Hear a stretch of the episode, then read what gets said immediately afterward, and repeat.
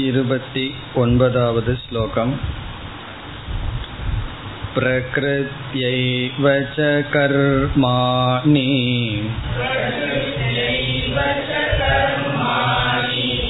क्रियमाणानि सर्वशः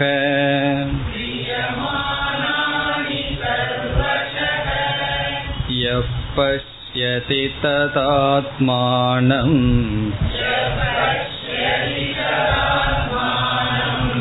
अकर्तारं स पश्यति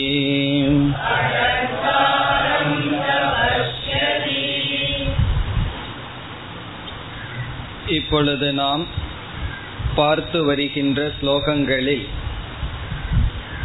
பகவான் ஞானிக்கு எப்படிப்பட்ட பார்வை இருக்கின்றது என்று விளக்கி வருகின்றார் அந்த பார்வை அல்லது ஞானத்தினுடைய பலனையும் கூறிக்கொண்டு வருகின்றார்.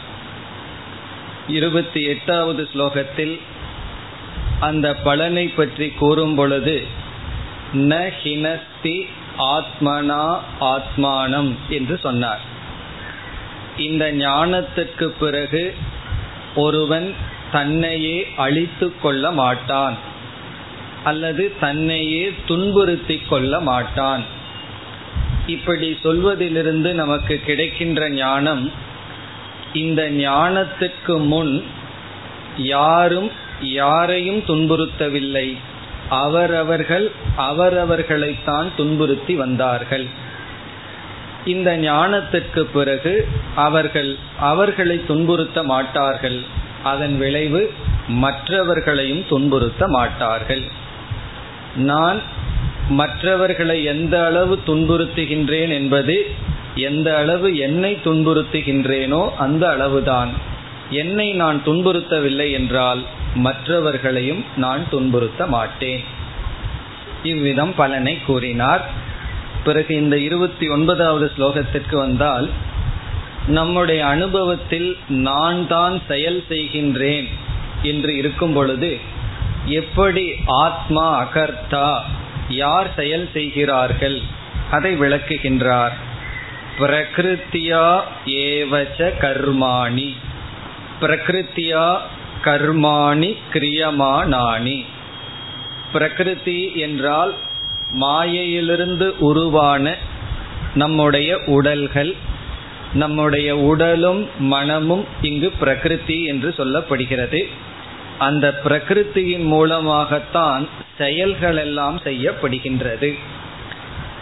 சர்வசக எல்லா விதத்திலும். பிறகு நான் செய்கின்றேனே என்றால் அந்த நான் என்பது உடலுக்குள் சென்றுவிட்டால் நான் செய்வதாக உணர்கின்றோம். அந்த நான் என்பதை உடலிலிருந்து சற்று விலக்கி பார்த்தால் உடல் செய்கின்றது நான் செய்யவில்லை. பிறகு தன்னை எப்படி உணர வேண்டும்? இரண்டாவது வரியில் அகர்த்தாரம் ஆத்மானம் யக பசியதி. அகர்த்தாரம் என்றால் செயலற்ற எந்த செயலையும் செய்யாதவனாக ஆத்மானம் என்றால் தன்னை யக பஷ்யதி யார் பார்க்கிறார்களோ சக பஷ்யதி அவர்கள்தான் பார்க்கிறார்கள். அதாவது செயல்களெல்லாம் நடைபெற்று கொண்டிருக்கும் பொழுது இந்த உடல்கள் தான் செயல் செய்கின்றது. இந்த உடல் தான் செயலினுடைய விளைவை அனுபவிக்கின்றது. நான் செயல் செய்பவன் அல்ல செயலினுடைய பலனை அனுபவிப்பவனும் அல்ல என்று உணரும் பொழுது அப்பொழுதுதான் அது சரியான அறிவாக இருக்கின்றது என்று இந்த ஸ்லோகத்தில் மீண்டும் பகவான் ஞானியினுடைய விஷன் ஞானியினுடைய அறிவை கூறினார். இனி மேற்கொண்டும் இதே கருத்தை தான் விளக்கி வருகின்றார் அடுத்த ஸ்லோகம் यथा भूतपृथग्भावम्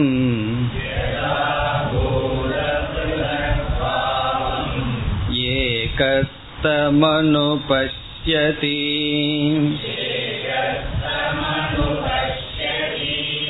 तत एव च विस्तारम् ब्रह्म सम्पद्यते तदा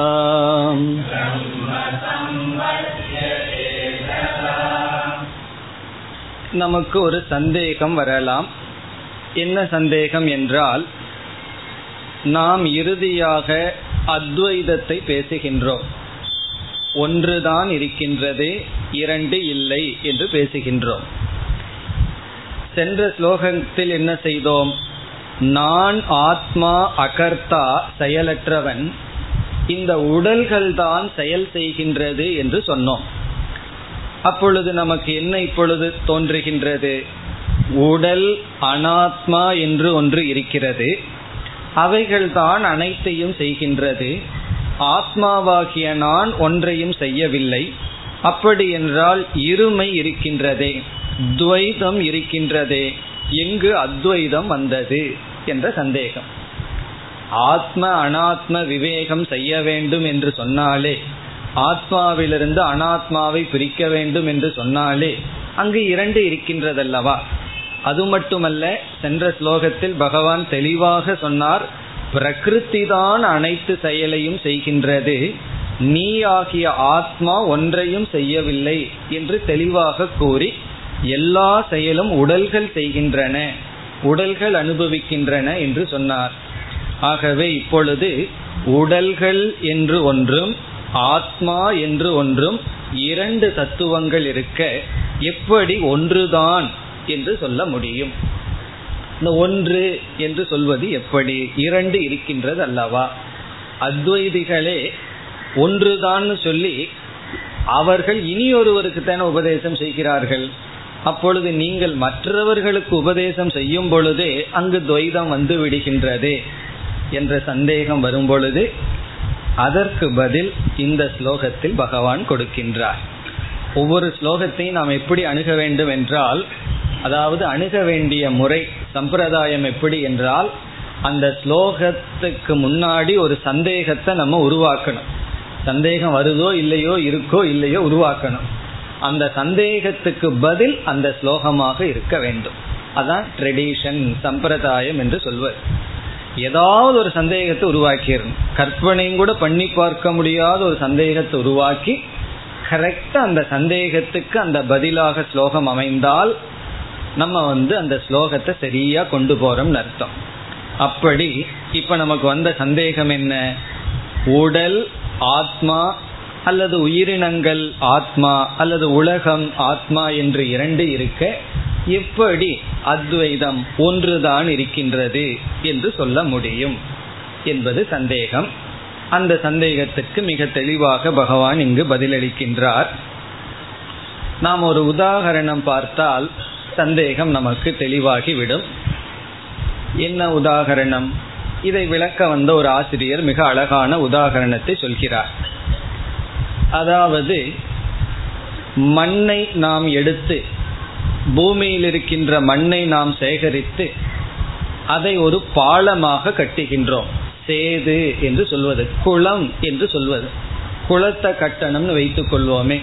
மழையெல்லாம் வந்தால் தண்ணீர் தேங்கி நிற்க நாம் என்ன செய்கின்றோம்? ஒரு சிறிய அணை கட்டுகின்றோம். அந்த அணையை வந்து சேது அப்படின்னு சொல்றது. அதாவது கிராமத்திலையும் கூட விவசாயத்துல பார்க்கலாம். ஒரு பாத்தின்னு சொல்லுவார்கள். சுற்றிலும் என்ன செய்வது? மண்ணை நிரப்பி வச்சா தண்ணீர் வந்து அதற்குள்ள தங்கும். இப்பொழுது நாம் என்ன செய்கின்றோம்? அதற்கு பெயர் சேது. சேது என்றால் பாலம். நம்ம என்ன சொல்றோம்?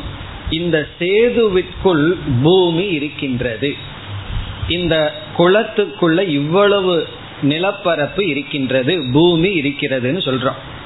ஏன்னா ஒருவர் சின்ன குளம் செஞ்சிருக்கலாம் ஒருவர் பெரிய குளம் செய்யலாம் அல்லது அதை விட பெரிய குளம் செய்யலாம். இப்ப நம்ம என்ன பிரயோகம் பண்றோம்? இந்த சேதுவுக்குள் அதாவது இந்த அணைக்குள் இவ்வளவு பூமி இருக்கின்றது இவ்வளவு பரப்பளவு இருக்கின்றதுன்னு சொல்றோம்.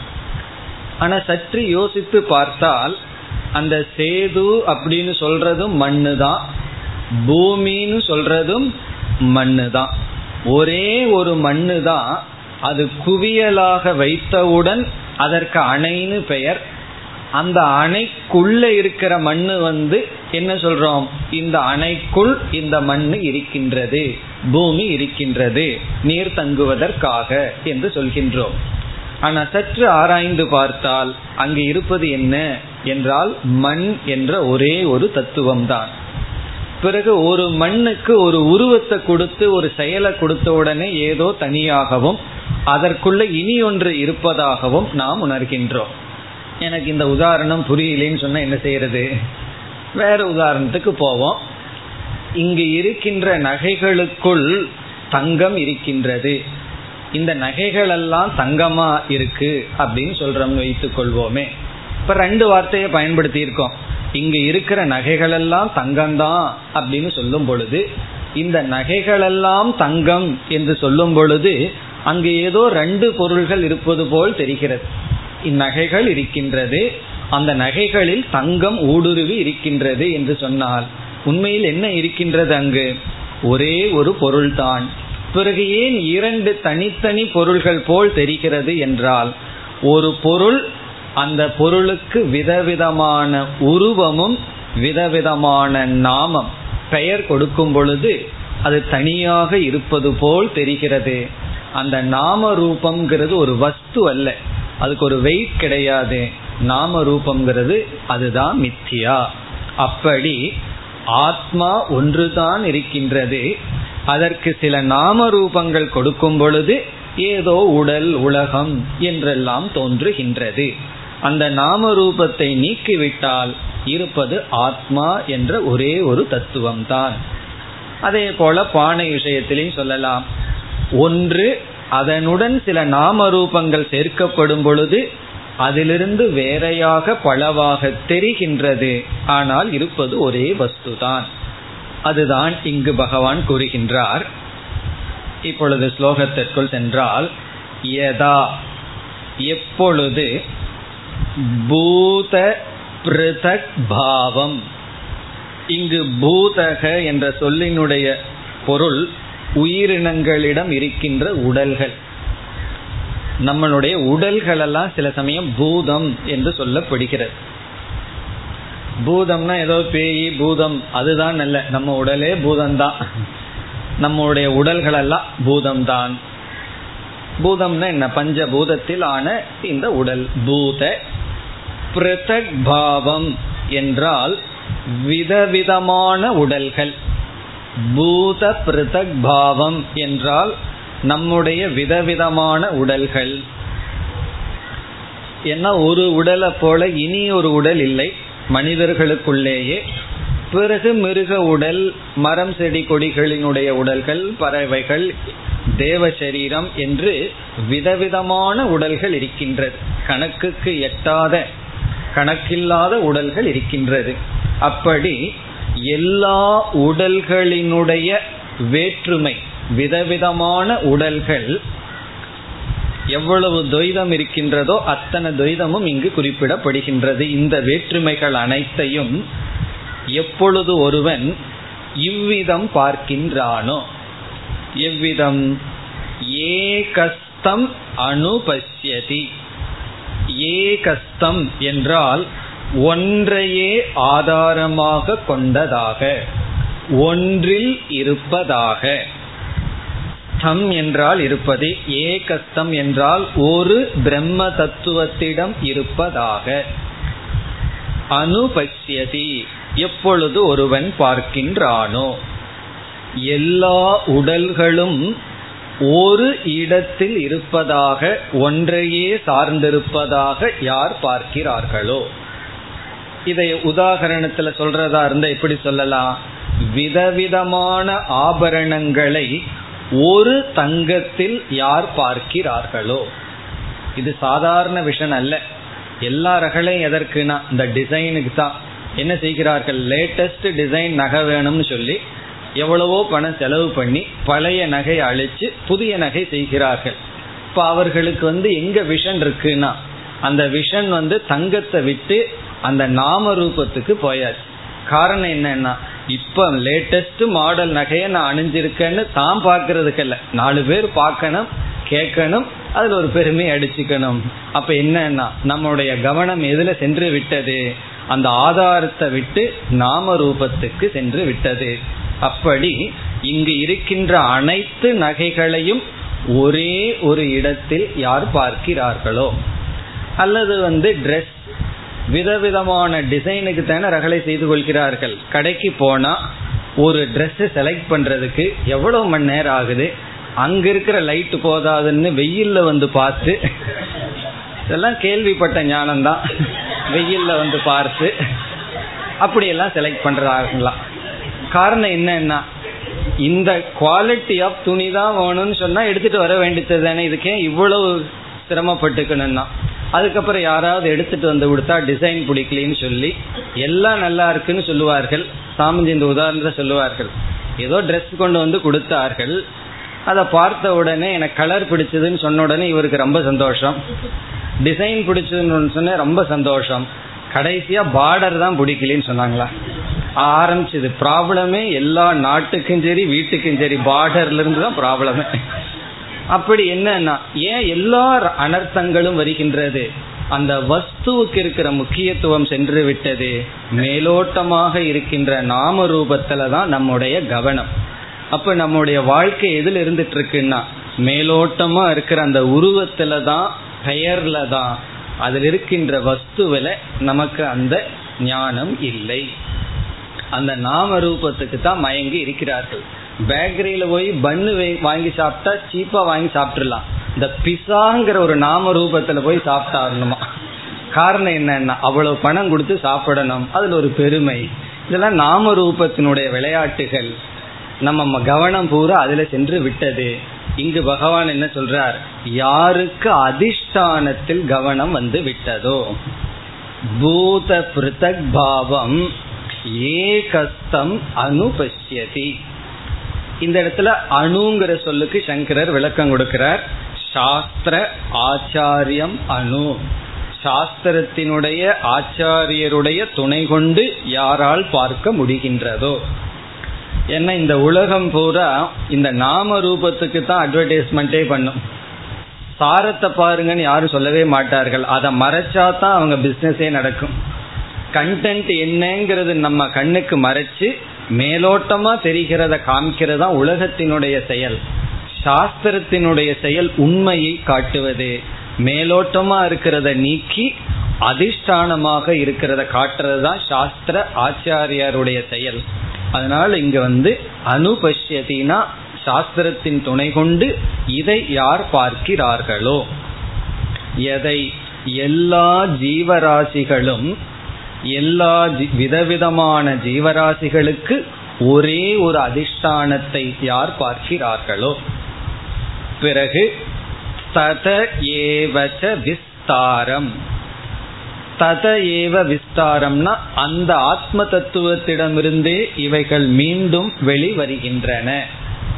விஸ்தாரம்னா இவைகள் வெளிப்படுகின்றது.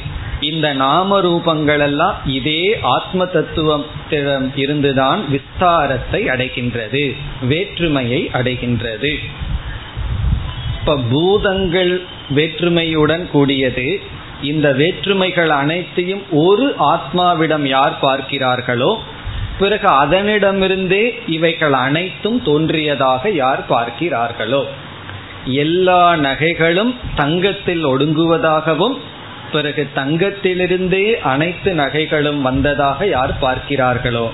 இது வந்து லயமும் சிருஷ்டியும் பிறகு ஸ்திதியும் சேர்த்தி கொள்ள வேண்டும். அந்த தங்கம் இருக்கிற வரைக்கும் தான் அந்த நகைகள் நகைகளாக இருக்கும். அதுபோல எல்லா உடல்களும் இந்த உலகமும் அந்த ஒரு தத்துவத்திடமிருந்து தோன்றி ஒரு தத்துவத்திடம் நிலை பெற்று மீண்டும் அதற்குள் சென்று ஒடுங்குகின்றது. இப்படி யார் பார்க்கிறார்களோ? இப்படிப்பட்ட விஷன் இப்படிப்பட்ட பார்வை யாருக்கு இருக்கின்றதோ? இப்ப இதிலிருந்து இங்கு பகவான் என்ன அறிவை கொடுத்துள்ளார் என்றால் இந்த துவைதம் வேற்றுமை என்று சொல்வது ஆதாரத்திற்கு வேறாக இல்லை. இந்த ஒரே ஒரு ஆதாரத்திற்கு பெயர்களும் உருவங்களும் செயல்களும் கொடுக்கும் பொழுது அதுவே பலவாக தெரிகின்றது. பலவாக இருந்து இது ஆதாரமாக இல்லை இதுவே பலவாக தெரிகின்றது. இப்படி யார் பார்க்கிறார்களோ? இந்த ஆத்மாவினுடைய நாம ரூபத்தினால் ஏற்பட்டதுதான் இந்த வேற்றுமைகள் பேதங்கள் என்று எப்பொழுது யார் பார்க்கிறார்களோ? இது பார்க்கறதுக்கு எளிமையான ஸ்லோகமா இருக்கு. பல கருத்துக்களை இங்கு பகவான் வைத்துள்ளார். அதாவது அத்வைதத்தை இங்கு நிலைநாட்டுகின்றார். எப்பொழுது இப்படிப்பட்ட நிலையை அங்க அணுங்கிற சொல்லுல சாதனையும் குறிப்பிட்டு விட்டார். சாஸ்திரத்தின் துணை கொண்டு பார்க்கிறார்களோ. ஏன்னா சாஸ்திரத்தினுடைய சப்ஜெக்ட் மேட்டர் ஆதாரம். மற்ற சயின்ஸினுடைய சப்ஜெக்ட் மேட்டர் வந்து ஆதாரத்தை மறைச்சு இருக்கிறத காட்டணும். மேல மேலோட்டமாக காட்டுதல். உள்ள இருக்கிற அந்த உண்மையை மறைத்தல். அதனால உலக ஞானம் எல்லாம் உண்மையை மறைக்கிறதுக்கு உதவுகின்ற ஞானம். சாஸ்திரம் அந்த உண்மையை புகட்டுகின்ற ஞானம். அப்படி யார் பார்க்கிறார்களோ ததா. அப்பொழுது ததாங்கிற சொல் இரண்டாவது வரியில கடைசியில அப்பொழுது என்ன பிரயோஜனம்? அந்த பலனை இங்கு பகவான் குறிப்பிடுகின்றார். பிரம்ம சம்பத்தியதே. சம்பத்தியதே என்றால் அடைகின்றார்கள். எதை? பிரம்ம. அந்த பிரம்மத்தையே இவர்கள் அடைகிறார்கள். எப்பொழுது இப்படி பார்க்கிறார்களோ அப்பொழுதே அந்த பிரம்மத்தை அடைகிறார்கள். இதனுடைய பொருள் என்னவென்றால் பிரம்ம பிராப்தி என்பது பிரம்ம ஞானம். இந்த பிரம்ம ஞானத்திலேயே இந்த பிரம்மத்தை இவர்கள் அடைகிறார்கள். அதாவது உண்மையை பார்க்கும் பொழுது உண்மையை நான் அடைகின்றேன். உண்மையை பார்க்காத பொழுது உண்மையை நான் இழக்கின்றேன். இதுதான் வேதாந்தத்தினுடைய ரகசியமே. அதை பார்க்கும்போது நான் அதை அடையிறேன். அதை பார்க்காத போது நான் அதை இழக்கின்றேன். காரணம் என்னன்னா அது ஏற்கனவே இருந்துட்டு இருக்கு நான் பார்க்காததுனால அது என்னை விட்டு சென்று விட்டது. அதை நான் பார்க்கும் பொழுது அதை நான் அடைகின்றேன். பிரம்ம சம்பத்தியதேன இவன் ஏற்கனவே பிரம்மமாக இருந்தாலும் அதை பார்க்காததனால் அதை நான் இழந்து விட்டேன். நம்ம ஒரு பொருளை உண்மையாகவே இழக்கிறது ஒன்று அறியாமையில இழப்பது ஒன்று. இது நம்ம அறியாமையில இழந்தோம். ஆகவே அறிவினால் தான் அதை பெற வேண்டும். பிறகு பிரம்ம சம்பத்தியதேன பிரம்மனாக இருத்தல் என்றால் என்ன? என்றால் நிறைவுடன் இருத்தல். பூர்ணாத்மனா திஷ்டதி. நிறைவான மனதுடன் இருத்தல் தான் பிரம்மமாக இருத்தல். நம்ம வந்து இதுக்கு ஜஸ்ட் ஆப்போசிட்டா சொல்லி வச்சிருக்கோம். ஒரு மக்கா இருந்தா பிரம்மமா இருக்கிறேன்னு சொல்லி வச்சிருக்கோம். அப்படி அல்ல. நிறைவாக இருத்தல் மன நிறைவுடன் இருத்தல் தான் பிரம்மமாக இருத்தல். பிரம்ம சம்பத்தியதே. இதுல இனி ஒரு கருத்து இருக்கு. இந்த எதா ததான்னு சமஸ்கிருதத்துல வர்றதிலிருந்து இந்த ஞானம் வந்த உடனேயே நமக்கு பலன் வருகின்றது. இந்த ஞானத்துக்கு இடையில எந்த தடையும் கிடையாது. ஞானத்தை அடையிறதுக்கு தடை இருக்கும். ஞானத்தை அடைஞ்சு விட்டால் அந்த ஞான நிஷ்டையை அடைந்து விட்டால் அதற்கு பிறகு தடைக்கு யாரும் இல்லை. யாரு வந்து தடை செய்ய முடியாது. அதற்கு முன்னாடி எல்லாமே தடை செய்வார்கள். உலகமே தடை செய்யும் நம்மளும் தடை செய்வோம். உபனிஷத் சொல்லும் தேவர்கள் எல்லாம் கூட வந்து தடை செய்வார்களாம். காரணம் என்ன? இவனுக்கு ஞானம் வந்துடுதுன்னு சொன்னா நம்ம கண்டுக்க மாட்டானே.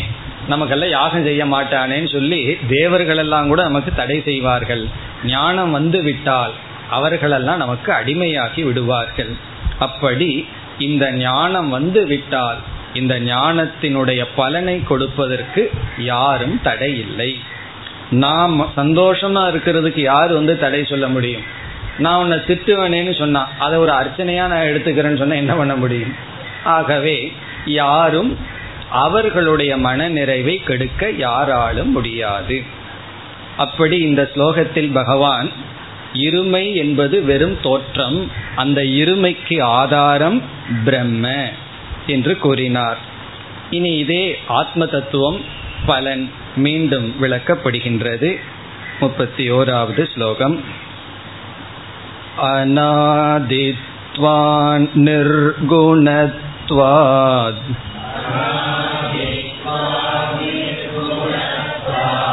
परमात्मायमं व्ययः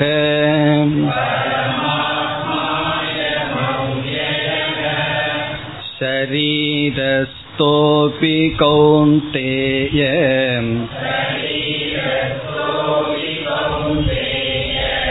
न करोति न लिप्यते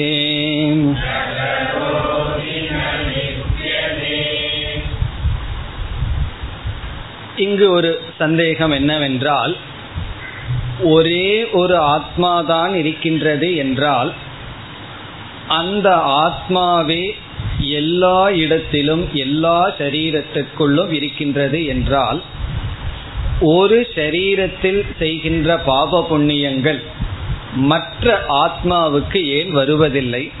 அவரவர்களுடைய பாப புண்ணியம் அவரவர்களுக்கு இருக்கின்றது. அப்படி என்றால் கண்டிப்பாக வேறு ஆத்மா இருந்துதான் ஆக வேண்டும். ஒரு கால் ஒரே ஒரு ஆத்மாவாக இருந்தால் ஒருவன் செய்வது இனியொருவனுக்கு வந்து விடுமே என்ற ஒரு சந்தேகம் வருகின்றது. மேலும் நாம் என்ன சொல்கின்றோம்? இந்த சரீரங்கள் அனைத்தும் ஆத்மா ஆதாரமாக வைத்திருக்கிறது என்று சொன்னால் இந்த சரீரங்களுக்கு ஒரு நாசம் வரும் பொழுது அந்த நாசம் ஆத்மாவுக்கு ஏன் வருவதில்லை அல்லது வரலாமே என்ற சந்தேகங்கள் எல்லாம் நமக்கு வருகின்றது. பிறகு சில இடங்களில் என்ன சொல்கின்றோம்? சரீரத்துக்குள் ஆத்மா விளங்குகிறது என்றால் சரீரம் அழியும் பொழுது ஆத்மாவும் அழியலாமே. இது போன்ற சந்தேகங்கள் எல்லாம் வரும் பொழுது இங்கு பகவான் பதில் கூறுகின்றார். இப்ப இந்த இடத்தில் ஆத்மாவுக்கு ஒரு லட்சணம் சொல்கின்றார். அந்த லட்சணம் அவ்வியக என்ற லட்சணம். ஆத்மா அவ்வியக என்று சொல்கின்றார். அவ்வியக என்றால் வியம் என்றால் தேய்வு என்று பொருள். லௌகிக்கத்தில் பயன்படுத்தினா வியம் என்றால் செலவுன்னு அர்த்தம். சமஸ்கிருதத்துல வியம் அப்படின்னு சொன்னா செலவு. சாஸ்திரத்துல வந்து வியம்னு சொன்னா தேய்வடைதல். உண்மைதானே? செலவுங்கிறது தேய்வு தானே இருக்கிறது அப்படியே குறைஞ்சிட்டு வர்றது தானே செலவுங்கிறது. அப்படி வியம் அப்படின்னா தேய்ந்து வருதல் மாறி வருதல். அவ்வியம் அப்படின்னு சொன்னா தேயாதது மாறாதது அப்படியே இருப்பது. வயதான காலத்துல டாக்டர் கிட்ட போனோம்னா நடக்க முடியலையேன்னு சொன்னா என்ன சொல்கிறார்கள்? உன்னுடைய முட்டி எல்லாம் தேஞ்சு போச்சுன்னு சொல்லுவார்கள் அல்லவா? அந்த உதாரணம் சொன்னா தான் புரியும். தேய்வு அதுக்கு பேர் தான் தேய்வு தேய்வடைதல். அவ்வியகன்னு சொன்னா தேயாதது மாறாதது அப்படியே இருப்பது. அப்படியே இருக்கின்ற காரணத்தினால் வேறு சரீரத்துக்கு வருகின்றதெல்லாம் ஆத்மாவுக்கு வராது. இந்த வியமெல்லாம் மாற்றமெல்லாம் உடலுக்கு தான் இருக்கின்றதே தவிர ஆத்மாவுக்கு அல்ல. ஏன் அவ்வியம் என்பதற்கு இங்கு பகவான் இரண்டு காரணங்கள் கொடுக்கின்றார். இந்த ஆத்மா வந்து அவ்வியமாக இருக்கின்றது. மாறாமல் தேயாமல் அழியாமல் இருக்கின்றது என்பதற்கு இரண்டு காரணம். முதல் காரணம் முதல் சொல்லில் இருக்கின்றது அனாதித்துவாத்.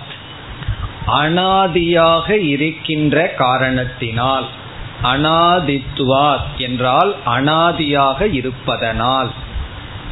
இனி அடுத்த கேள்வி அனாதி என்றால் என்ன? ஆதி என்றால் தோற்றம் அனாதி என்றால் தோற்றமற்ற காரணத்தினால். அதற்கு ஒரு தோற்றம் இல்லை. இதிலிருந்து என்ன தெரிகிறதுனா எதுக்கெல்லாம் தோற்றம் இருக்கின்றதோ உற்பத்தி இருக்கின்றதோ அதற்கெல்லாம் வியம் இருக்கும். எதெல்லாம் தோன்றியதோ அதற்கெல்லாம் வியம் இருக்கும். எதெல்லாம் நமக்கு கிடைத்ததோ ஒரு காலத்துல வந்ததோ அதற்கெல்லாம் வியம் இருக்கும். உண்மைதானே? பணம்னு ஒண்ணு நம்ம கிட்ட வந்ததுன்னு சொன்னா அது ஒரு காலத்துல வந்தது தானே அப்போ ஒரு காலத்துல போய்த்தானே ஆகணும். பணம் போயிடுதுன்னு சொல்லி அது ஒரு வருத்தமா சொல்லக்கூடாது. அது ஒரு பெரிய நியூஸே அல்ல. போகாம இருந்தா தான் அது நியூஸ் காரணம் என்ன? அது வந்ததுன்னு சொன்னா அது போய்த்தான் ஆகணும். இது வராதது. ஆகவே போகாதது. பிறகு ஆதிங்கிறதுக்கு இனி ஒரு பொருளும் இருக்கின்றது. காரணம் என்று பொருள். அனாதி என்றால் அகாரணம். காரணமற்றது. இதற்கு காரணம் இல்லை. அதற்கு ஒரு காரணம் இருந்ததுன்னா அந்த காரணத்தை நாசம் பண்ண இதுவும் போயிடும் ஏதாவது ஒரு பொருளுக்கு ஒரு காரணம் இருந்ததுன்னா அந்த காரண நாசத்துல இதுவும் சென்று விடும். இது வந்து அகாரணத்துவாத்து அர்த்தம். அகாரணம்னா இது பெறப்பற்றது இதற்கு ஒரு காரணம் இல்லை. யார் அவ்வியம் யார் வந்து பெறப்பட்டதுன்னா இந்த சரீரம் அல்ல. இங்கு பகவான் சொல்றார் பரமாத்மா அயம் அவ்யயக இந்த பரமாத்மா அவ்யயமாக இருக்கின்றது. அயம்னா இந்த பரமாத்மா. இப்ப நம்ம இரண்டாவது பகுதியில் இருக்கோம். முதல் வரியில் அயம் பரமாத்மா இந்த பரமாத்மா அவ்யயமாக இருக்கின்றது. அவ்வியம்னு சொன்னா தேயாததாக மாறாததாக இருக்கிறது. காரணம் என்ன? இதற்கு பிறப்பில்லை. இப்ப எவைகளெல்லாம் தோன்றினவோ அவைகளெல்லாம் அழியும் அவைகளெல்லாம் தேயும். இந்த அறிவுனால என்ன பலன்னு சொன்னா அழியக்கூடிய ஒன்றை குறித்து அது அழிகிறதுங்கிற துயரம் வரக்கூடாது. ஏன்னா அழியக்கூடியதை அது அழியக்கூடியதாக நாம் ஏற்றுக்கொள்ள வேண்டும். இந்த அறிவு தான் நமக்கு இந்த அக்செப்டன்ஸ்ங்கிற வேல்யூ கொடுக்கும். இது நடக்கக்கூடாது அது நடக்கக்கூடாது என்றெல்லாம் நம்ம நினைக்கிறோம். ஏன் நடக்கக்கூடாதுன்னா அது நடந்துதான் ஆகும். மாறக்கூடியது மாறிக்கொண்டுதான் இருக்கும். ஆனா ஆத்ம விஷயத்தில் அப்படி இல்லை. அது அழிவதில்லை. பிறகு இரண்டாவது காரணம் பகவான் கொடுக்கின்றார். நிர்குணத்வாத். இந்த ஆத்மா நிர்குணமாக இருப்பதனால் அவ்வியக. அது அழிவதில்லை தேய்வதில்லை. குணம்னா தன்மை நிர்குணம்னா எந்த தன்மையும் இல்லை. அது எப்படி என்றால் ஒரு பொருளுக்கு ஒரு ப்ராப்பர்ட்டி ஒரு குணம் இருந்ததுன்னு சொன்னா அந்த குணத்தை அழிக்க அழிக்க அந்த பொருளையும் அழித்து விடுவோம். இப்போ ஒரு துணி இருக்கு அந்த துணிக்கு மென்மையாக இருக்கின்ற குணம் அல்லது கலர் இருக்கு அந்த குணத்தை எல்லாம் நம்ம அழிச்சிட்டே வந்தோம்னா அந்த துணியும் அழிந்து விடும். அப்படி ஒரு பொருளினுடைய ப்ராப்பர்ட்டியை நம்ம நாசம் பண்ணா அந்த பொருளும் அழிந்து விடும்.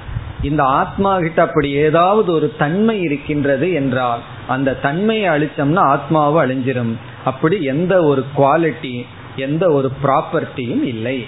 ப்ராப்பர்ட்டினா சொத்துன்னு நினைச்சிட கூடாது நம்ம வேதாந்தத்துல பேசுற விஷயம் இங்க பேசுற சொற்கள் வேற அங்க பேசுற சொற்கள் வேற. நம்ம இங்க ப்ராப்பர்ட்டின்னு சொன்னோம்னா அந்த நினைவையெல்லாம் இங்க விட்டுறணும். ஏன்னா ஒரு ஒரு இடத்துல ஒரு சுவாமிஜி வந்து டைப் படிக்க சொல்லி ரினன்சியேஷன் டைப் பிடிக்க சொன்னார். அவர் ரெமூனரேஷன் அடிச்சு வச்சாரு. காரணம் என்னன்னா எப்பொழுது பார்த்தாலும் புத்தி அங்கதான் இருக்கு. ரினன்சியேஷன் ஆர் அப்படின்னு வந்தா உடனே என்ன ஞாபகம் வருமோ அப்படி இங்கு சொல்ற வார்த்தைகள் வந்து சாஸ்திரத்துல பயன்படுத்துகின்ற வார்த்தைகள். இப்ப நிர்குணம்னா தன்மை குவாலிட்டி அவைகளெல்லாம் கிடையாது ஆத்மாவுக்கு. ஆகவே அவ்வியம். இனி இரண்டாவது வரைக்கும் வந்தால் ஷரீரஸ்தக அபி கவுந்தேய ஹே கௌந்தேய ஹே அர்ஜுனா ஷரீரஸ்தக அபி. இந்த உடலுக்குள் விளங்கிக் கொண்டிருந்த போதிலும் இந்த உடலுக்குள்ள இந்த ஆத்மா வெளிப்பட்டு கொண்டிருந்த போதிலும் சரீரத்துல இந்த ஆத்ம தத்துவம் வெளிப்பட்டு கொண்டிருந்த போதிலும் ந கரோதி ந லிப்பியதே இது ஒன்றும் செய்வதில்லை. ந கரோதினா இது ஒன்றும் செய்வதில்லை. ந லிப்பியதே ஒன்றிடனும் சம்பந்தப்படுவதில்லை. ந லிப்பியதேன எதோடும் ஒட்டி கொள்வதில்லை ஏதோடும் சேர்ந்து கொள்வதில்லை ந லிப்பியதே அது பாபத்தோடையோ புண்ணியத்துடனோயோ எதோடும் இது சேர்ந்து கொள்வதில்லை ந கரோதி ந லிப்பியதே இப்ப இங்க ந லிப்பியதேங்கிறதுல இந்த ஆத்மா அசங்க சொரூபம் என்று இங்கு பகவான் கூறியிருக்கின்றார். இந்த கருத்தை அடுத்த ஸ்லோகத்துல ஒரு உதாரணம் மூலமாக விளக்கப் போகின்றார். இங்க என்ன லிப்பியதேனா இந்த ஆத்மா அசங்கக. ரொம்ப அழகான முக்கியமான வார்த்தை இது. ஒரு உபனிஷத்துல இந்த பகுதி மிக அழகாக விளக்கப்படும். அசங்கோகி அயம் புருஷக. இந்த புருஷன் இந்த ஆத்மா அசங்கக. எதனுடனும் சம்பந்தமற்றவன். காரணம் என்னவென்றால் நமக்கு எல்லா துயரங்களும் எல்லா அனர்த்தங்களும் ஒரு சம்பந்தத்தினாலதான் வருது. இப்போ துணி இருக்கு அதை நம்ம பீரோலயே வச்சிருந்தோம்னா அழகா அப்படியே இருக்கும். அதை ட்ரெஸ் பண்ணிட்டு வெளியே வந்த உடனே என்ன ஆகுது? அசுத்தங்களுடன் சம்பந்தம் ஏற்படுகிறது. உடனே அந்த துணியும் அசுத்தத்தை அடைக்கிறது அப்படி எல்லா விதமான சங்கடங்களுக்கும் சங்கம் சேர்க்கை தான் காரணம். இந்த ஆத்மா அசங்கக. அதற்கு முன்னாடி என்ன சொன்னார்? சரீரஸ்தக அபி. சரீரத்துக்குள் இருந்த போதிலும் அசங்கமாக இருக்கின்றது. ஏதோடும் தொடுவதில்லை. அதனால என்ன என்றால் இந்த ஆத்மா சரீரத்தில் இருந்தாலும் சரீர தர்மங்கள் ஆத்மாவுக்கு வருவதில்லை. ஒரு ஆத்மா இருந்தாலே போதும். பல ஆத்மா இருக்கணுங்கிற அவசியம் இல்லை. இப்ப இந்த ஸ்லோகத்துல முக்கியமா அவ்வியம் ஆத்மான்னு சொன்னார். பிறகு என்ன லிப்பியதே ஏதோடும் தொட்டுக்கொள்வதில்லை சம்பந்தப்படுவதில்லை என்று சொன்னார். இனி இந்த கருத்தை பகவான் அடுத்த ஸ்லோகத்தில் உதாகரணம் ஒன்றின் மூலமாக விளக்குகின்றார். முப்பத்தி இரண்டாவது ஸ்லோகத்தின் சாரம் ஆத்மா அசங்கக. எதை போல? ஸ்லோகத்திற்குள் செல்லலாம். यथा सर्वगदं सौक्ष्म्यात् आकाशं नोपलिप्यते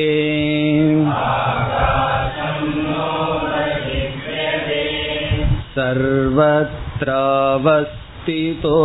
देहे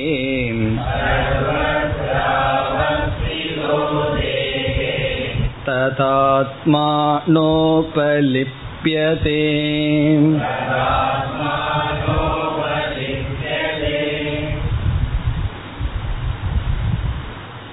ஆத்மா அசங்கக இந்த ஆத்மா எதனுடனும் சேர்வதில்லை அசங்கமாக இருக்கின்றது உதாகரணம் என்ன ஸ்லோகத்தை படிக்கும் பொழுது உங்களுக்கு தெரிந்திருக்கும் ஆகாச திருஷ்டாந்தக ஆகாசகன ஸ்பேஸ் வெற்றிடம்.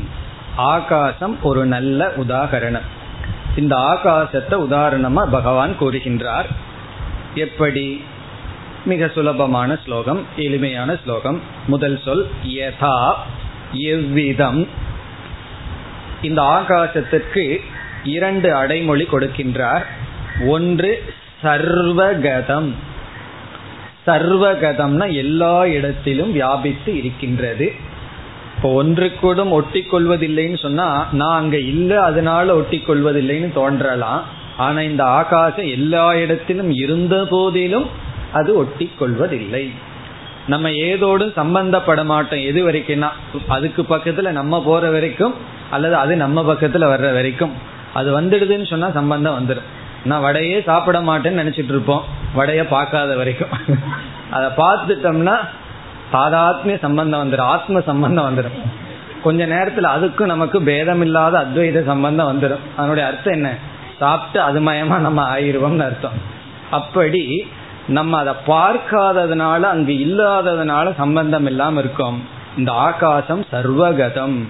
வியாபித்திருந்த போதிலும் சௌக்மியாத் அது மிக சூக்மமாக இருப்பதனால் அல்லது சூக்மமாக இருக்கின்ற ஆகாசம். அடுத்த சொல் ஆகாசம். ஆகாசம்னா ஸ்பேஸ் ந உபலிப்பியதே ஏதோடும் சம்பந்தப்படுவதில்லை. அதாவது நல்ல வாசம் வரலாம் அல்லது துர்நாற்றம் வரலாம். ஆகாசம் வந்து கெட்டு போவதில்லை. பிறகு வந்து ஆகாசத்துக்குள்ள நல்லது நடக்கலாம் தீயது நடக்கலாம் ஆகாசம் கெட்டு போவதில்லை. அப்படி இந்த ஆகாசம் வந்து எதனாலும் பாதிக்கப்படுவதில்லை. ஒரு இடத்துல துர்நாற்றம் இருந்துட்டே இருந்தது ரொம்ப நாளா. பிறகு வந்து என்ன ஆச்சுன்னா அந்த இடத்துல நறுமணம் வந்ததுன்னா அந்த ஆகாசத்துல ஒட்டி இருப்பதில்லை. இல்லையே எங்க வீட்டுல பெருங்காய டப்பாவில் அந்த ஆகாசம் இருக்கேன்னா அது பெருங்காய டப்பாவில் தான் இருக்கே தவிர ஆகாசத்துக்குள்ள கிடையாது. ஆகாசம் நல்லது தீயது என்று எதனாலும் பாதிக்கப்படுவதில்லை. ஆனால் இந்த வாயுவெல்லாம் எதுல சஞ்சரிக்கின்றது? ஆகாசத்துல தான் சஞ்சரிக்கின்றது. ஆனாலும் வாயுவில் இருக்கின்ற தோஷங்கள் எல்லாம் ஆகாசத்திற்கு வருவதில்லை. அதே போல அனைத்து நான்கு பூதங்களுக்கும் இடம் கொடுக்கிறது ஆகாசம். ஆகாசத்துக்கு லட்சணமே அவதாத்ரு ஆகாசம். அவதாத்ரினா எது இடம் கொடுக்குதோ அது ஆகாசம். இந்த ஆகாசம்னா என்னன்னு புரிஞ்சு புரிய வைக்கிறதே முதல்ல கொஞ்சம் கஷ்டமா இருக்கும் ரொம்ப நேரத்துக்கு அப்புறம் இந்த ஸ்பேஸ் ஸ்பேஸ்னு சொல்லிட்டு இருந்தீங்களே என்னன்னா? சரி ஒரு உதாரணம் சொல்றேன் புரிஞ்சுக்கோ புத்திக்குள்ள இருக்கிறதான்னு சொல்லி ஆகணும். அர்த்தம் என்னன்னா ஸ்பேஸ்னா வெற்றிடம். இப்ப நம்ம பார்க்கறதெல்லாம் இங்க இடம் இல்லைன்னு சொல்றமே அதுதான் அந்த இடம். இப்ப இடத்துக்கு என்ன லட்சணம்னா எது அகாமடேட் பண்ணுதோ அதுதான் ஆகாசம். அந்த ஆகாசம் அனைத்து அனைத்தையும் ஏற்றுக்கொள்கிறது. ஆனா ஏதோடும் சம்பந்தப்படுவதில்லை. ஏதோடும் பற்று கொள்வதில்லை நம்ம தான் ஆகாசத்துல பற்று கொண்டுறோம் இது என்னுடைய இடம் அப்படின்னு சொல்லிடுறோம். கிளாஸ்லயும் கூட என்னுடைய இடத்துல நீ வந்து உட்கார்ந்துட்டியேன்னு. காரணம் என்ன? அதெல்லாம் இங்க யாருடைய இடத்துல ப்ராப்ளம் வந்து சிவரோரத்துல தான் இந்த ப்ராப்ளம் வரும். இது என்னுடைய இடத்துல நீ வந்து உட்கார்ந்துட்டியேன்னு சொல்லி. ஆகாசத்துக்கெல்லாம் இல்லை யார் உட்கார்ந்தாலும் உட்காரட்டும் யார் எந்திரிச்சு போனாலும் போகட்டும்னு சொல்லி. அப்படி இந்த ஆகாசம் வந்து யாரோடும் எந்த விதமான பந்தத்தையும் ஏற்றுக்கொள்வதில்லை. அதுபோல இனி பகவான் சொல்றார் சர்வத்திர அவஸ்திதக தேகே ததா. ததான அதுபோல தேகே இந்த சரீரத்தில் சர்வத்திர அவஸ்திதக. எல்லா இடத்திலும் இருந்த போதிலும் இந்த ஆத்மா வந்து இந்த உடலிலும் சரி மற்ற எல்லா இடத்திலும் இருந்த போதிலும் ஆத்மா ந உபலிப்பியதே இந்த ஆத்மாவானது எதோடும் சம்பந்தப்படுவதில்லை. எதோடும் சங்கம் வைப்பதில்லை. எதனிடத்திலும் பற்று வைப்பதில்லை. இப்படியெல்லாம் சொல்லிட்டு வந்து கடைசியில நம்ம என்ன புரிஞ்சுக்கணும்? நான் ஆத்மஸ்வரூபம். நான் ஆத்மாவாக இருக்கேன். பிறகு இந்த உலகம் வந்து அனாத்மாவாக இருக்கின்றது. இப்ப அகம் அசங்கக. நான் அசங்கமாக இருக்கின்றேன். இப்போ உடல் இருக்கேன் உடலோடு ரொம்ப க்ளோஸா இருக்கும். அதே சமயத்துல ரொம்ப டிஸ்டன்ஸாம இருக்கும். அது ஒருத்தர் வந்து உதாரணம் சொன்னார். சிந்திக்க முடியாத உதாரணம். அதாவது ரொம்ப க்ளோஸாம் இருந்து ரொம்ப டிஸ்டன்ஸா இருக்கிறது யாருன்னா எங்க மாமியார் போலன்னு ஒருத்தர் உதாரணம் சொன்னார். ரொம்ப க்ளோஸா இருக்கேன். ஏன்னா ஒவ்வொரு டிரான்சாக்ஷனும் கேட்டு கேட்டு தான் செய்யணும். அதே சமயத்தில் அவங்க மேல இருக்கிற பற்று இருக்கே அதுல ரொம்ப டிஸ்டன்ஸ்ல இருக்கேன்னு சொல்லி. அது அவங்கவுங்களுக்கு பிடிச்ச அல்லது அனுபவிக்கிற உதாரணத்தை எடுத்துக்கிறேன். அவ்வளவுதான். இங்க பகவான் மாமியார் உதாரணத்தை எடுத்துக்கல. ஆகாஷ் உதாரணத்தை எடுத்திருக்காரு. இது எல்லாத்துக்கும் பொதுவான உதாரணம். அதாவது அது கூட ரொம்ப இருந்தாலும் நம்ம விலகி இருக்கின்றோம். சில பேர் ரொம்ப தூரத்தில் இருப்பார்கள். அவர்கள் மீது நமக்கு பற்று இருந்ததுன்னா அல்லது ஆசை இருந்தால் அவர்கள் உண்மையிலேயே ரொம்ப க்ளோஸ்ல இருக்கிறார்கள். சொல்வார்கள் அல்லவா out of sight need not be out of mind அதாவது கண்ணுக்கு தெரியல அப்படின்னு சொன்னா மனசுக்குள்ள இல்லைன்னு அர்த்தம் இல்லை. ஆனா out of mind is out of sight அப்படின்னு சொல்றது. மனசுக்குள்ள இல்லைன்னா கண்ணில் இருந்தாலும் கண்ணில் பார்த்தாலும் அது பார்க்காதது தான் அப்படி இந்த ஆத்மா எப்படின்னா இந்த உலகத்துல வியாபித்து இருந்த போதிலும் ஏதோடும் சம்பந்தப்படாதது ஏதோடும் சங்கம் வைக்காதது. நான் அப்படிப்பட்ட ஆத்மா. இப்ப இந்த ஸ்லோகத்துல பகவான் வந்து ஆகாசத்தை உதாரணமா சொன்னார். இனி அடுத்த ஸ்லோகத்துல பிரகாசத்தை உதாரணமாக சொல்கிறார். இந்த ரெண்டு ஸ்லோகமும் ரெண்டு எக்ஸாம்பிள் இரண்டு உதாகரணம் எடுத்துக்கொள்ளப்பட்டது. இனி பிரகாச திருஷ்டாந்தக. பிரகாசம்னா என்ன? லைட்ட உதாரணமா பகவான் எடுத்துக்கொள்கிறார் இந்த ரெண்டும் நமக்கு வேதாந்தத்துல க்ளோஸா வர்ற எக்ஸாம்பிள் அடிக்கடி ஆகாசத்தை உதாரணமா எடுத்துக்குவோம் பிறகு வந்து பிரகாசத்தையும் உதாகரணமாக எடுத்துக்கொள்வோம் அந்த பிரகாசத்தை உதாரணமாக எடுத்துக்கொண்டு சொல்கின்றார் முப்பத்தி மூன்றாவது ஸ்லோகம் यथा प्रकाशयत्येकः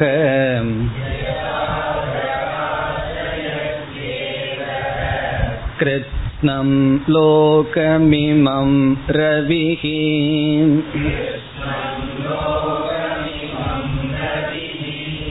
क्षेत्रं क्षेत्री तथा कृत्स्नम्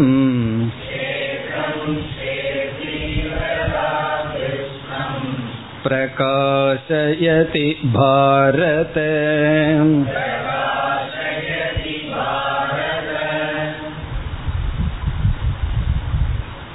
பிரகாசத்துக்கும் ஆகாசத்துக்கும் பல ஒற்றுமைகள் இருக்கின்றது. இந்த ஆகாசம் வந்து ஒன்று ஏகமா இருக்கு பிளவுபடாதது பிறகு அசங்கம் இப்படியெல்லாம் பல ஒற்றுமைகள் இருக்கின்றது. அதே போல பிரகாசமும் ஒரு பொருளை வியாபித்து அதை நமக்கு காட்டுகின்றது. இந்த பிரகாசத்தினுடைய சொரூபம் என்னன்னு சொன்னா நமக்கு அந்த பொருளை வியாபிச்சு அதனுடைய தன்மையை நமக்கு காட்டுகிறது. அந்த பிரகாசம் எங்கேயோ இருந்துட்டு நம்மை காட்டுவதில்லை. அதே சமயத்துல வியாபிக்கப்பட்ட பொருளோடு அது சங்கம் வைப்பதில்லை. பிறகு ஆகாசத்துக்கும் பிரகாசத்துக்கும் உள்ள வேறுபாடு என்னன்னா பிரகாசத்துல ஒரு ஞானம் அறிவு இருக்கின்றது. ஆகாசம் வந்து ஜடமானது. அங்க அறிவு இல்லை. இப்ப இந்த இடத்துல பகவான் பிரகாசத்தை உதாரணமா வச்சுட்டு எதை சொல்ல விரும்புகிறார் என்றால் இந்த ஆத்மா ஞான சுரூபம். இந்த ஆத்மா அறிவு சுரூபம் பிரகாசத்தை போல. இந்த அறிவு ஒன்று அறியப்படும் பொருள்கள் பல. ஒரே ஒரு லைட்டு பல பொருள்களை வியாபிக்கின்றது. பல பொருள்கள் அந்த லைட்டு வியாபிச்சாலும் லைட் வந்து ஒன்றுதான். அதே போல ஒரே ஒரு ஆத்மா அனைத்து உடல்களையும் வியாபிக்கின்றது. அப்படி வியாபித்த போதிலும் அசங்கமாக இருக்கின்றது. அதைத்தான் இங்கு பிரகாச உதாகரணத்தில் பிரகாசம் ஏகக பிரகாசம் ஒன்று பிரகாசியம் பிரகாசத்தினால விளக்கப்படுகின்ற பொருள்கள் அநேகம். பிறகு இந்த பிரகாசம் வியாபிக்கின்றது அதோடு சங்கம் வைப்பதில்லை. அதே போலதான் இந்த ஆத்மா. இப்ப இந்த ஆத்மா வந்து மனதில் இருக்கின்ற அனைத்து அறிவையும் பிரகாசப்படுத்துகின்றது. பிறகு அறியாமையையும் பிரகாசப்படுத்துகின்றது. இப்ப நம்ம எல்லாம் இங்க இருக்கோம். லைட் வந்து நம்ம பிரகாசப்படுத்துது நம்ம எல்லாம் சென்றதற்கு பிறகு இந்த லைட் என்ன செய்கின்றது? நம்ம இல்லாமையை இங்கு பிரகாசப்படுத்துகின்றது. அதே போல மனதில் விதவிதமான அறிவுகள் வருகின்றது. அந்த அனைத்து அறிவையும் ஆத்மா பிரகாசப்படுத்துகிறது சாட்சி சைத்தன்யம். பிறகு எனக்கு இது தெரியவில்லை என்ற அறியாமையையும் பிரகாசப்படுத்துகின்றது. இவ்விதம் இந்த ஆத்மா அறிவையும் விளக்குகின்றது அறியாமையையும் விளக்குகின்றது. அது எப்படி அறியாமையை விளக்குதுன்னா உனக்கு வந்து சைனீஸ் லாங்குவேஜ் தெரியுமான்னு கேட்டா தெரியாதுன்னு சொல்றோம் இப்ப தெரியாதுன்னு சொல்றதுக்கு என்ன வேணும்? அதுக்கு ஒரு அறிவு வேணும் அல்லவா அப்படி அறிவையும் அறியாமையையும் இது விளக்குகின்றது. பிரகாசத்தை போல. இனி ஸ்லோகத்திற்குள் செல்லலாம். யதா எவ்விதம் பிரகாசயதி. பிரகாசயத்தின விளக்குகின்றது. யார் ஏகக ஒன்றாக இருக்கின்ற முதல் ஸ்லோகத்துல கடைசி சொல் ரவிகி ரவிகினா சூரியன். இங்கு பகவான் வந்து பிரகாசத்துக்கு சூரியனை உதாகரணமாக எடுத்துக்கொண்டார் சூரியன் மட்டுமல்ல எனி ஃபார்ம் ஆஃப் லைட் ஏதாவது ஒரு லைட் எடுத்துக்கிறோம். இங்கு ஏகக ரவிகி ஒன்றாக இருக்கின்ற சூரியன் பிரகாசயதி. பிரகாசயதின இல்லுமின் விளக்குகின்றது. எதை விளக்குகின்றது? கிருத்னம் இமம் லோகம். கிருத்னம் என்றால் அனைத்தையும்.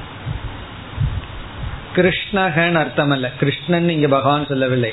கிருத்னம் என்றால் எவ்ரி திங் சர்வம் என்டையர் இமம் லோகம் இந்த அனைத்து லோகத்தையும் விளக்குகின்றதோ.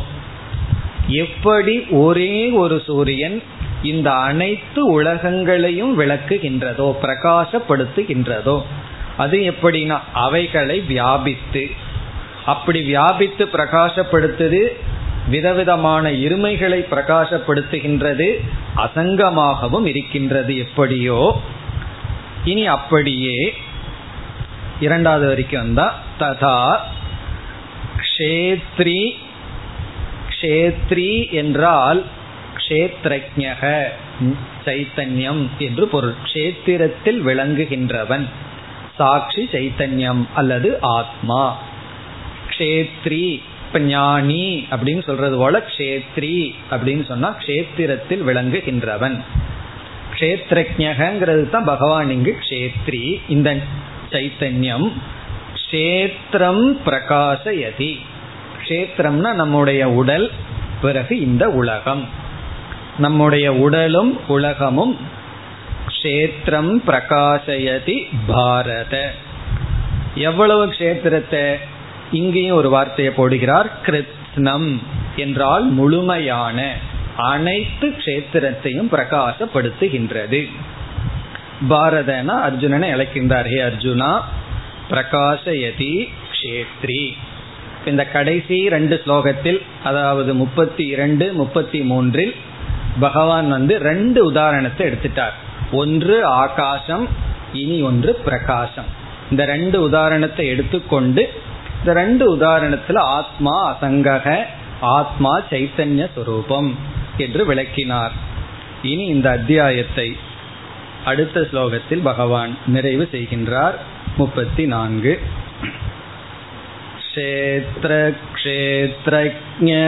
क्षेत्रक्षेत्रज्ञयोरेवम्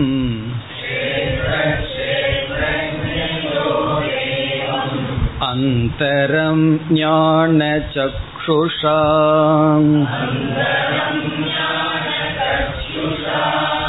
भूतप्रकृतिमोक्षं च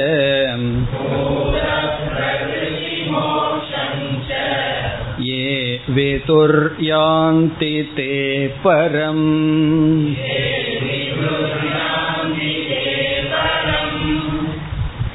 இது முடிவுரை ஸ்லோகம். மிக அழகான முக்கியமான ஸ்லோகமும் கூட மிக தெளிவாக பகவான் முடிவுரை செய்கின்றார்.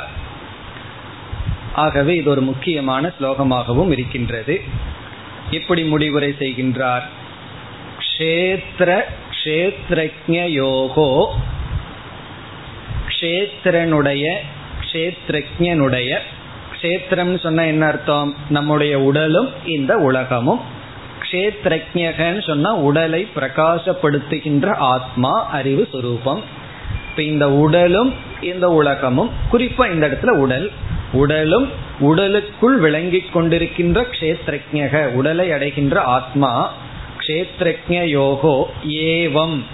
ஏவம்னு சொன்னா இந்த அத்தியாயத்தில் விளக்கியபடி இங்கு சொன்னபடி அந்தரம் அந்தரம்ங்கிற சொல்லுக்கு பொருள் வேற்றுமை. இவைகளினுடைய பேதம். க்ஷேத்திரம் வேறு க்ஷேத்ரஜன் வேறு. உடல் வேறு உடலை பிரகாசப்படுத்துகின்ற அறிவு வேறு. அந்தரம்னா பேதக வேற்றுமை. க்ஷேத்திரனுக்கும் க்ஷேத்ரஜனுக்கும் இங்கு கூறியுள்ளபடி வேற்றுமையை நம்ம என்ன செய்யணும் பார்க்கணும். அப்படி பார்க்கிறதுக்கு எப்படிப்பட்ட கண்ணு வேணும்னு பகவான் சொல்றார். என்ன கண்ணுனால பார்க்க முடியுமாம்? ஞான சக்ஷுஷா. ஞான கண்ணால் யார் பார்க்கிறார்களோ?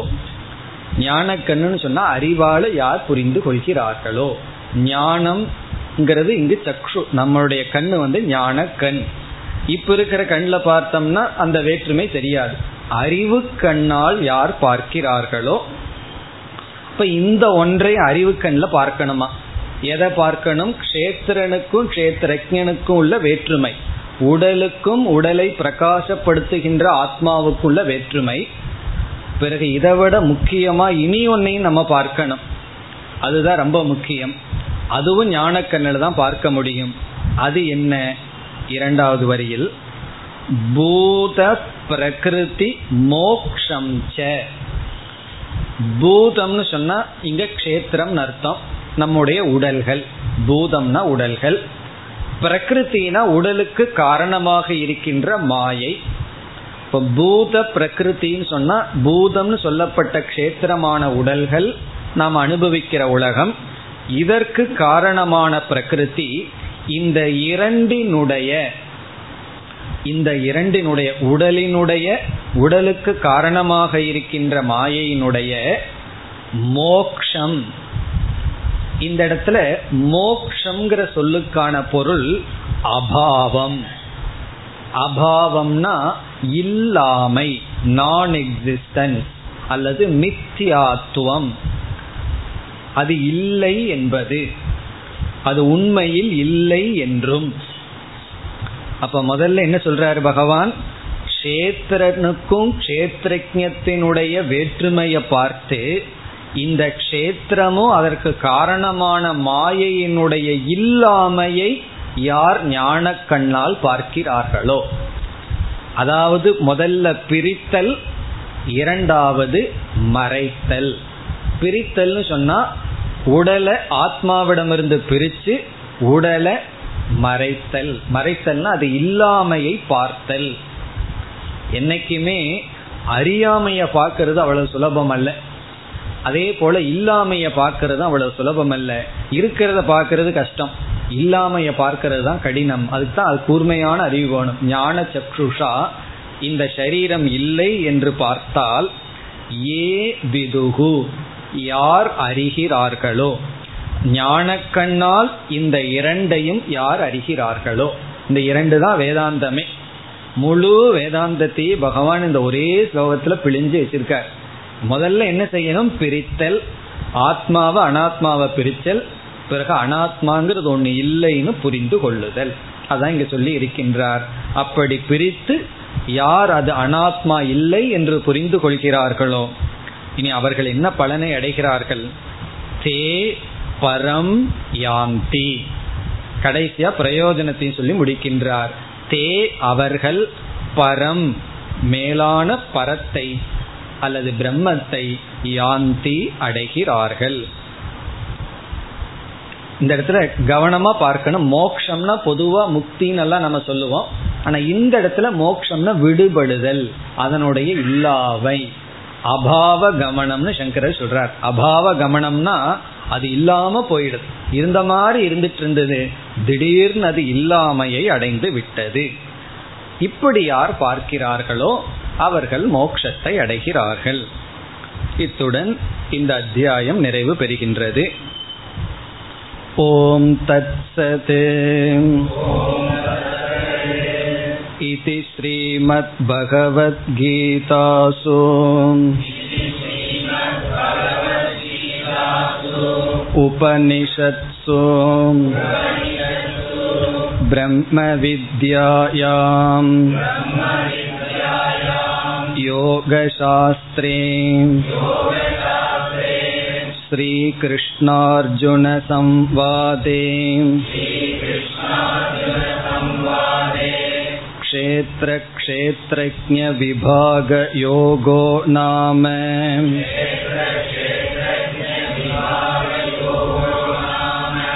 त्रयोदशोऽध्यायः।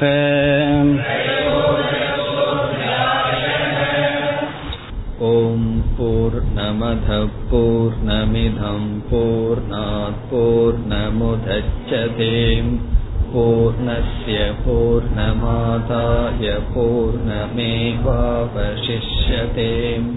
ॐ शान्ति शान्ति शान्तिः।